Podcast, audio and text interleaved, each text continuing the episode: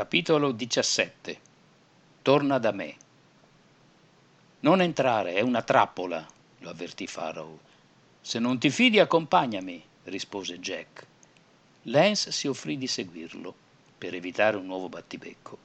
Cominciava a fidarsi del boss di Oldale. Lui è un bravo poliziotto, ritacchiò Jack rivolto a Farrow. E andate allora, ma fate in fretta, sbuffò il tenente appoggiandosi al volante.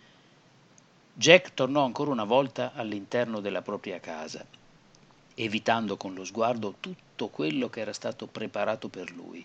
Il telefono. Solo a quello era interessato. Lance posò la cornetta al suo orecchio, le sue mani tremavano e il suo respiro era affannoso.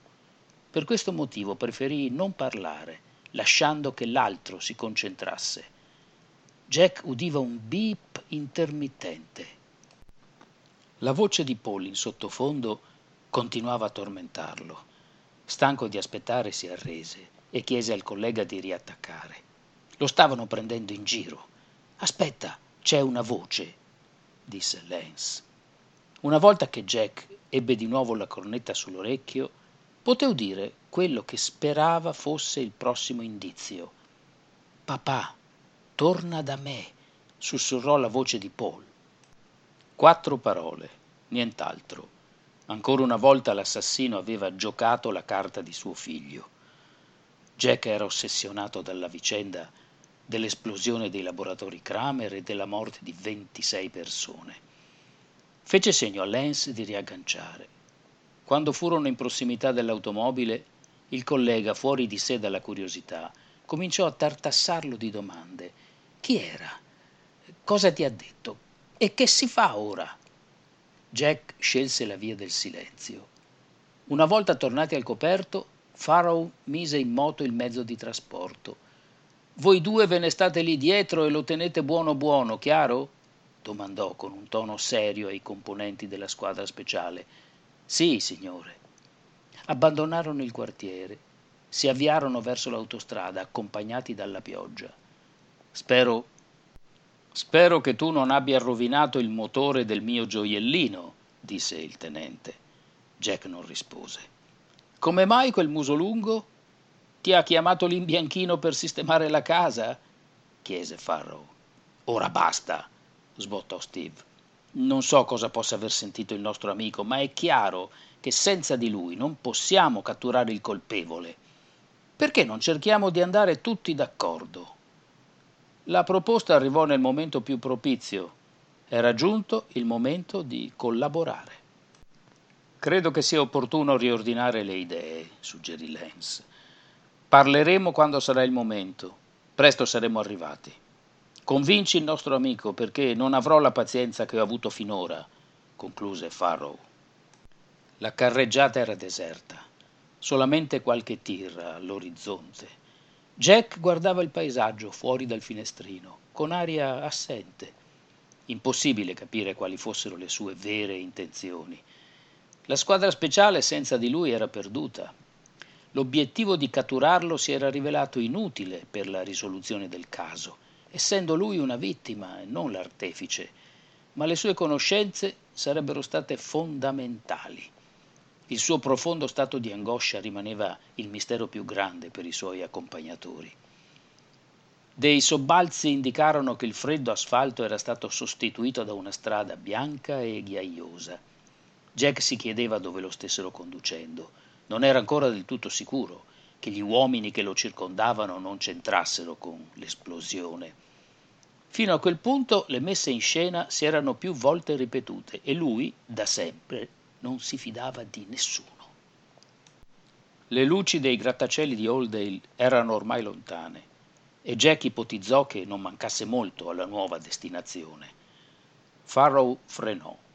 Presto Jack avrebbe avuto delle risposte. La squadra speciale sperava invece di dare una svolta alle indagini. Si trovavano nello stesso magazzino utilizzato da Farrow per camuffarsi. Lo stabile, situato al confine della città, era l'unico luogo che ritenesse sicuro.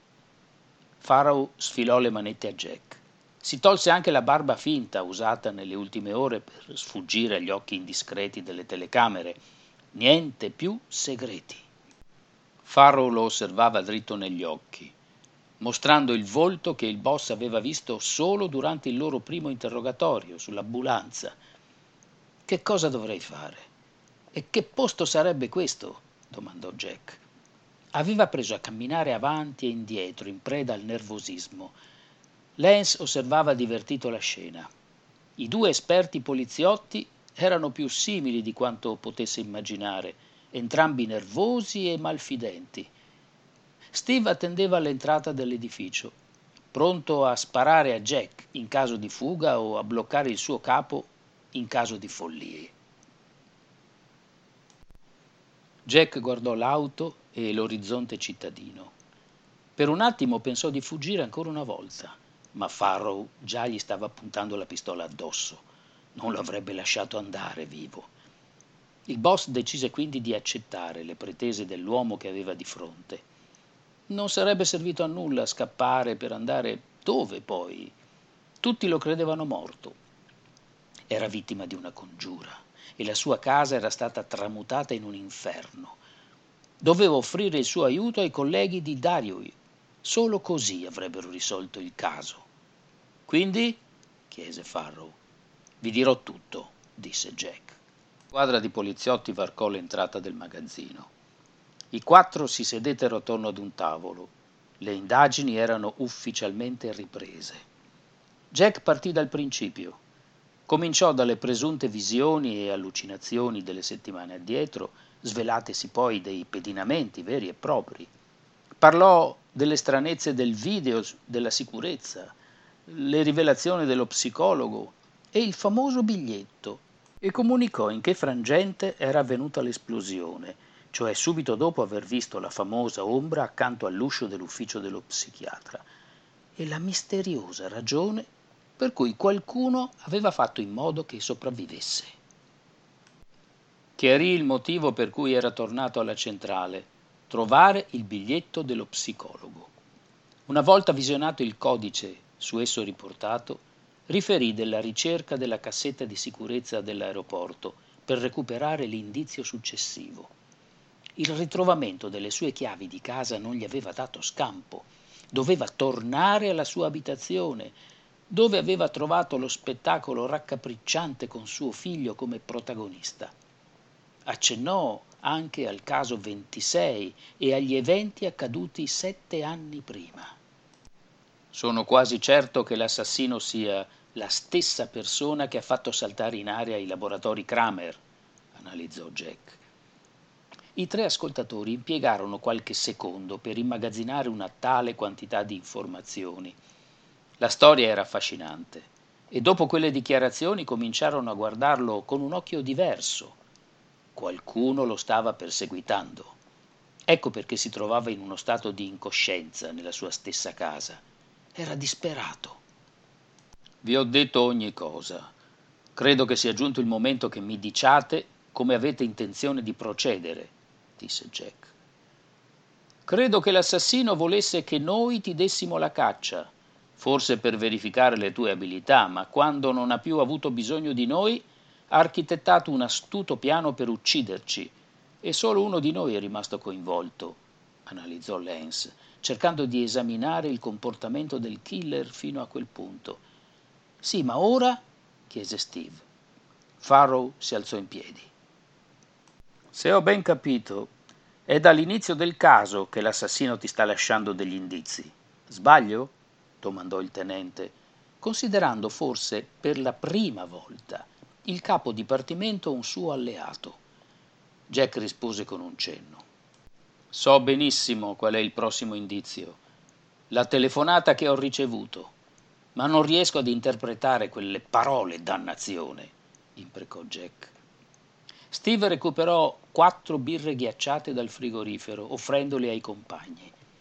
Avevano bisogno di rilassarsi per qualche minuto. Alleggerire la tensione rendeva più semplice pensare. Però lo devo ammettere, confessò Jack. Siete stati davvero abili a darmi la caccia fino a questo punto.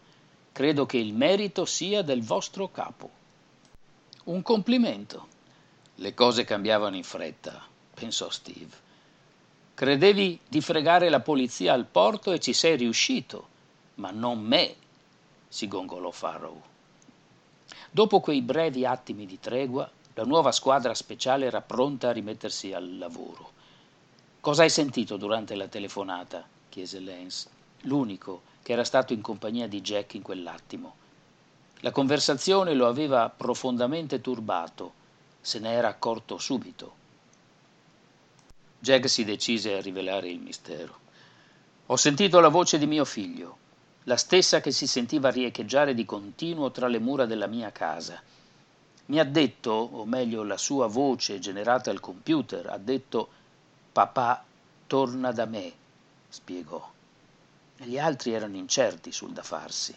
Doveva trattarsi di un indovinello, un gioco di parole o qualcosa del genere. Queste furono le prime supposizioni di Farrow, Lance e Steve ma conoscendo l'intelligenza dell'assassino con cui avevano a che fare, era chiaro che la soluzione sarebbe stata tutt'altro che semplice. Io per i giochetti di logica sono sempre stato negato. Ci pensavano i miei colleghi, commentò Farrow. Lui organizzava operazioni di polizia, gestiva le indagini più complesse, eseguiva interrogatori che duravano ore, sapeva mantenere il controllo nelle situazioni più disperate ma di quel genere di attività se ne occupavano, come aveva ben precisato, altre persone, come Steve. Il nostro killer deve avere discrete conoscenze informatiche per emulare con così facilità le voci di altri individui. Ci ha già ingannati. Mi ha ingannato. Al telefono ho sentito la voce di Farrow e un nostro collega è morto, confessò Steve. E se facessimo analizzare la telefonata di Steve e il falso Farrow o la registrazione della casa ad un informatico, forse conosce il software che è stato utilizzato e capiremo chi ne fa utilizzo in città, disse Lance. Di ragazzini che fanno questi tipi di scherzetti ce ne sono troppi in giro. Troveremo una lista senza fine e in ogni caso dubito che qualcuno aiuti un poliziotto sospeso alle 2.40 di notte, analizzò Farrow. Nemmeno quell'ipotesi riuscì a sbloccare le circostanze. Fino a quel momento le briciole lasciate dall'assassino erano state piuttosto chiare, almeno per quanto riguardava Jack, ma l'impiego di enigmi e indovinelli proprio all'apice dell'indagine eh, aveva messo tutti in confusione. Dobbiamo soffermarci solo su quello che ho sentito, non c'è altro modo, concluse Jack. Deve essere un luogo che conosci solo tu, disse Farrow, come se avesse trovato la soluzione. Papà torna da me, ripeté Lance ad alta voce, incapace di vedere una luce in fondo al tunnel. Steve diede un pugno al tavolo. Credo che le parole siano fondamentali in questo caso. Torna, tornare, è un verbo che indica una rievocazione. Non credo che sia stato utilizzato per caso, spiegò l'investigatore. Risparmiami la lezioncina e concludi, sbuffò Jack. Benissimo, disse Steve. Come ho detto, tornare è un'azione che rievoca qualcosa, un oggetto, un oggetto, qualsiasi cosa. Sono d'accordo con il tenente quando dice che tu conosci il luogo a cui è riferita la telefonata, ma non solo, tu ci sei già stato lì. Lo sguardo del boss si illuminò. Doveva tornare da suo figlio, doveva tornare in un luogo che conosceva e sul quale aveva già messo piede. Paul lo aveva chiamato al telefono, era una richiesta esplicita. Papà, torna, cioè vieni da me.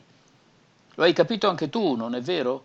Chiese Jack sorridendo a Steve come se entrambi fossero a conoscenza del segreto più antico del mondo. Andiamo da Paul, signori miei, affermò Steve.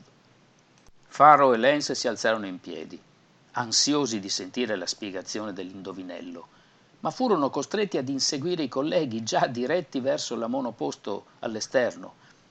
Farrow, non curante di far inzuppare tutti quanti dal nubifragio, giocherellava con le chiavi dell'auto. Era intenzionato ad aprirla solo quando qualcuno gli avrebbe detto dove erano diretti. Quindi? chiese beffardamente a Jack. Andiamo al cimitero di Oldale. Lì troveremo Paul.